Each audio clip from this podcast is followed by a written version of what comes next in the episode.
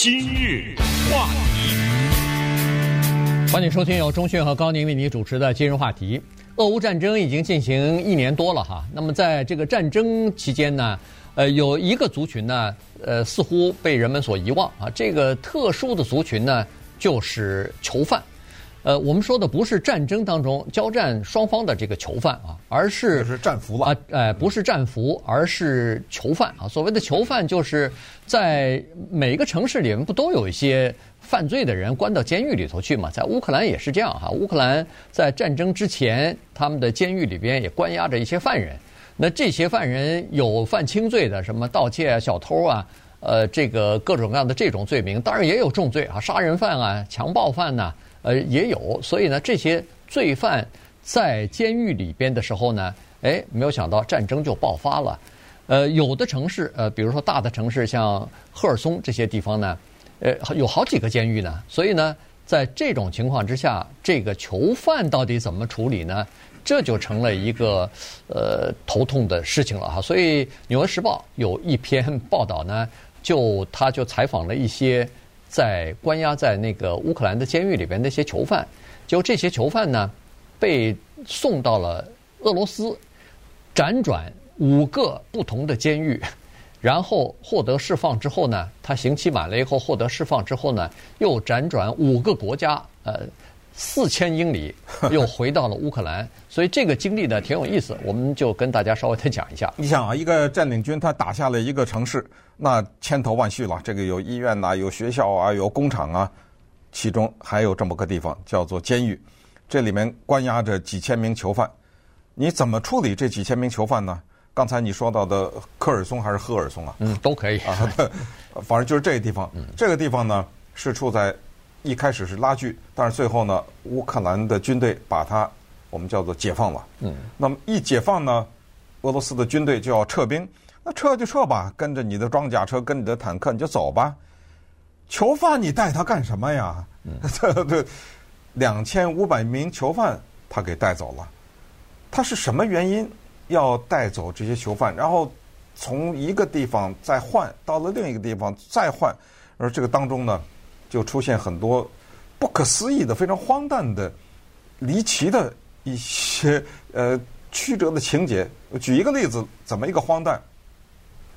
把你带到俄罗斯，哎，正好带到了俄罗斯以后，你的刑满了。嗯。哦，刑满了是吧？放了出去。你人这时候脚踩在俄罗斯的土地上，你一出门，突然有个警察把你抓起来，哎。我犯什么罪啊？你抓我，你非法入境了。入境，我没要入境啊！你拿枪压着，戴着手铐把我带着的了。哦，不行，你那个移民的资料和证件在哪儿呢？我没有啊！你把我 带到这儿来的，那不行，犯罪了，抓了。你说这不是荒唐？什么是荒唐？嗯，这就是荒诞啊！这是战争当中的，有时候特别的难免发生这种荒诞的事情。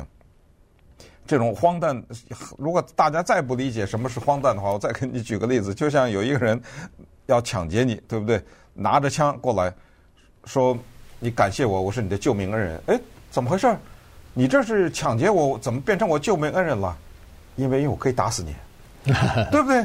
我没有打死你，今天就是你在这个地球上活着的最后一天了。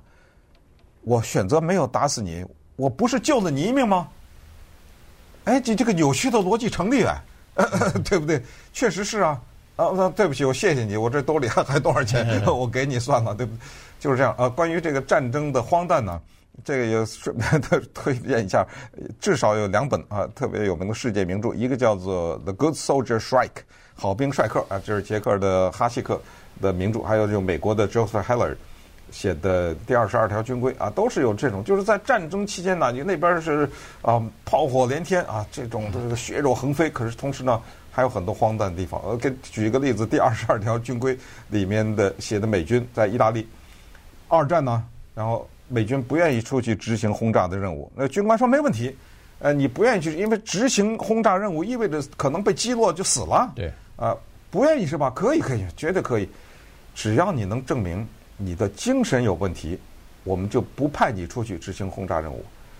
那么这个时候，你怎么证明你的精神有问题啊？于是你就找到指挥官说：“哦，我精神有问题。哦，那你去执行任务。呃，为什么？因为当你说你精神有问题的时候，你一定有不没有问题，对不对？对，你怎么都逃不脱啊！你最后你就得过去轰炸去。所以当然，咱们就回到这个俄罗斯，这个为什么荒唐呢？就这样，他干什么带这些囚犯？你说他带去让他们当兵，不是？嗯，让他们去挖战壕，不是？无法解释。对，所以这个非常的奇怪哈，就是谁也搞不清楚俄罗斯他为什么要把这个麻烦又拉到自己的手上去了。这两千多人在为他吃饭呢，对对，然后要安排车呃送拉到那个俄罗斯的监狱里头去啊，然后后来又分散到各个地方不同的监狱。呃，什么那个那叫什么克克里米亚的监狱也待一会儿，然后又转到其他的监狱里边去。呃，那些囚犯也搞不清楚，包括看守他们的那些监狱里边的看守也不知道该怎么处理啊。这个是一个非常头痛的问题。一开始，这个囚犯认为，这些囚犯认为说，好了，那被带到 俄罗斯去。那可能是要加入到那个俄罗斯，不是有一个瓦格纳集团嘛？可能是加入到那儿去，去作战去吧。这我这是叫抓壮丁了啊！对对对，抓着服兵役去。哎，结果不是，没有。那是不是会到送到前线去，帮着俄罗斯的军队挖挖战壕什么的，做点军军军营方面的这辅助的工作，劳力啊，做苦力啊，也没有，也没有。哎，对，所以更荒唐的是，这些囚犯啊，是。关在乌克兰的监狱里的囚犯吧，嗯，被带到俄罗斯，有相当的一部分人说，我自愿去打仗，啊，不不不要你，啊，他是帮着俄罗斯人打乌克兰人呢，嗯，不要，对，不要，所以挺有意思哈。那个这些人呢，就发现说，你你从这些人的眼中哈，观看这个战争呢，它就有这么一个呃奇妙的地方啊，一个不同的角度。外面战火纷飞的时候，他们只是听到炮炮这个炮响啊，这个轰炸的声音，然后只能在囚犯的这个呃囚牢里边看看电视。对。然后突然有一天，这个整个的电视节目变成俄语广播了。对。这时候他就知道哦，这个我们整个这个城市已经被俄罗斯军队所占领了。嗯。哎，那改改变广播的这个语言了嘛？那是肯定是占领了。在在占领之前，俄罗斯进来之前，他们发现他们已经被乌克兰的有关当局给抛弃了。原因是没人管他们了。呃，这个上面的监监狱部门或者是这个劳改局之类的官员是说，我们现在在战争期间，哪还有心思管你们呀？然后把他们的粮食全部几乎都带走了。他说，只剩下几个啊，为数不多的一些人还坚守岗位。做那个警呃这个监狱的看守，那这些这个囚犯就第一是觉得心凉了，这被呃被我们自己的人给抛弃了。第二是说，那你能不能行行好，把我们放掉？你把那个牢门开开，打开，呃，给我们武器，我们愿意上战场去啊，呃，去去杀敌去啊。我们或者你给我们一个逃生的机会啊，没有，还是没有把他们放出去啊。所以，呃，这就很就是让人根根本不知道。其实你也了解到，就是乌克兰方面也不知道该怎么样处理这些犯人，嗯、他也没有权利把这些犯人都放出去。嗯、原因是事后要追究责任的话，那可就麻烦了。对，因为一开始战争发生的时候呢，像赫尔松这种地方被拿下的速度非常的快啊，嗯、因为一开始呢，俄罗斯的军队他们猛扑进来呢，一下乌克兰小有一点措手不及，所以先跑了再说。那后来呢，集结兵力再打回来，对，嗯、对，所以一开始是这么一个情况。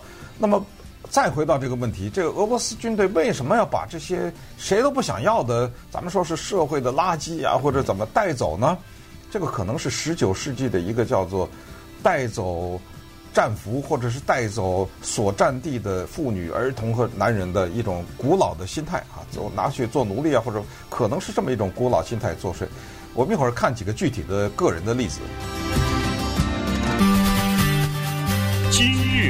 话题，欢迎您继续收听由钟迅和高宁为您主持的今日话题。这段时间跟大家讲的呢是乌克兰的，呃，有一些城市不是被这个俄罗斯所占领吗？那么在这些城市监狱里边关押的一些囚犯呢，呃，有一些就被送到了俄罗斯去了啊。呃，这个就送到俄罗斯去的时候呢，这些囚犯都还是就是呃还在服刑期中呢。但是到了俄罗斯以后，有一些人期刑期满了以后放出来，呃，马上又被移民监狱送到移民监狱去了，说他们呃非法入境了哈。那怎么入境的呢？人家移民官问他，他说我是被你们押过来的，我不是自己要来的。有任何证件吗？没有，呃，囚犯嘛，哪有什么证件啊？所以就关到移民监狱里边去。那么在这些人里头呢，哎，就这个俄罗斯还专门有一个组织啊，这个组织叫做 UNMOD 啊。这个组织呢是前苏联的时候就有了，它就是专门呃为这些就是囚犯的福利啊、囚犯的权利提供帮助的一个。呃，一个算是人道主义组织啊，所以他，你比如说关到这个呃监狱里边的囚犯，你你认为自己受了不公平的待遇了什么的，需要法律的这个支持，可是你又没钱，请不起律师怎么办？这个组织帮你请啊，所以呢，这个组织对那些乌克兰的囚犯，呃，也是起到了挺大的帮助作用。我看到我们这儿的 YouTube 的 Yahoo US 留言还是挺有道理哈，他说俄罗斯呢。可能认为囚犯中有部分是八年前东乌冲突中被关押的亲俄派别的居民，所以在军队撤离中全部带走，免得再次落到乌方手中。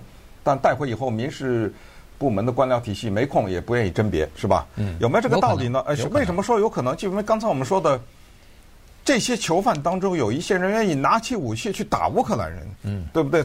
他这不是假的，他可能是俄罗俄罗斯籍的，对，对吧？他不是假的，就是说俄罗斯裔。我用这个办法减少刑期，或者我到了战场我就拿着枪我杀你，或者我就跑了。他不是的，他真的是要帮着俄罗斯去打仗的这样的一些人。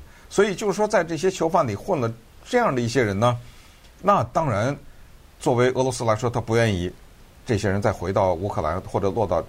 乌克兰人手里，可能还有另外一个原因，这里面咱们慢慢分析分析啊，咱们只能是判断一下，就是他们带走，就是怕这些人被乌克兰军队拿去打仗。那乌克兰有没有让囚犯打仗？有啊，嗯，那个 Zelensky 一开始都说了，对，对不对？他说，如果你受过一定的军事训练，如果你是相对比较轻罪的话，就从监狱里弄出来了，就去打仗去了。有没有这个可能？还有，当然就是说这些人呢。先带走再说，这个叫做占领军的一种心态，就是可能对有一些我们将来有价值或者搞不清楚的，比如说什么交换囚犯呐、啊，然后交换的等等啊，是不是有这种价值？这也是一个因素在这个里面。但是这个里呃国际法呢有非常明确的规定，就是在战争当中的占领军不可将所占领地的任何人带走。或者是违背其意愿的带走，这不管是普通人还是囚犯，这个就如果真的是这样的情况的话，带走几千名囚犯，这个已经违反国际法了。嗯，那好了，这些人呢，首先有一个呃所谓的待遇，就是在监狱里头啊，俄罗斯人过来以后就开始问了，要不要护照，要不要俄罗斯护照？你如果要的话，马上发给你一个俄罗斯护照，马上从乌克兰的公民变俄罗斯公民了。啊，但是有一些人出于爱国主义的原因吧，呃，不肯要这个俄罗斯护照。那也有一些人是害怕，万一现在拿了俄罗斯护照，有一天回到乌克兰去，对，那乌克兰要问你呢，当时怎么叛变了？呃，变成因为这个电脑系统一打，你是个囚犯嘛？对，怎么囚犯？你等你再回到这个国家的时候，你怎么变成乌克兰呃俄罗斯人了？那个国家的公民了？对对对，这是构成汉奸嘛？对对啊，没错。所以呢，就有这些问题啊，就是有很多人没有护照。那没有护照又出现问题了。你比如说，在那个 Un-Mode 这个组织的呃这个帮助之下呢，差不多有十五个人就刑满了，就是要准要释放了。那这些人提出要求来说，不行，我们要回到乌克兰去。那俄罗斯方面也真的派了一个大巴，就从俄罗斯的监狱里头一直。开了一千里，嗯，把他们送到另外的一个拉脱维亚。拉脱维亚，哎，进到拉脱维亚的时候呢，拉脱在边境的时候，拉脱维亚给这些人一人发了一张传单，上面用乌克兰语写着说，在现在的战争期间，拉脱维亚张开双臂欢迎乌克兰的公民。这张纸刚拿到手，他们刚高兴了一会儿，旁边特警部队来了。把这些人抓住了，说你们哪儿来的？他们说我从俄罗斯来，我要回到去这个乌克兰。哦，俄罗斯那边过来的，我们一律不接待。嗯，请回去。这又是战争的荒诞的一面啊！又送回到俄罗斯去了。送回去，这些人几千里地就这么折腾来折腾去。刚才你说在监狱里的待遇是送护照，对不对？嗯。但是还有另外一个待遇，咱们必须得讲一下，就是一些俄罗斯的士兵戴着面具，让你看不清他长什么样，然后站成两排，你从中间走过去，毒打，嗯，拿着棒子，拿着什么？有的人被打的昏迷过去，因为这种刑法呢，是说让你从一个列队的这头走到那头，看看你能不能走过去。但是在这个过程中，所有的人都用尽全力去打你，那目的就是让你趴在地上嘛。那有的人就拼命的往前，连滚带爬的往前走，这变成监狱当中一种娱乐了。虐待囚犯，这不想起美军在伊拉克对 不对？让虐待囚犯也有这个问题，所以这就是在战争当中。人们不在意的一个群体，活该。呃，你反正谁让你是囚犯的，以及基本上不怎么被报道的一些侧面。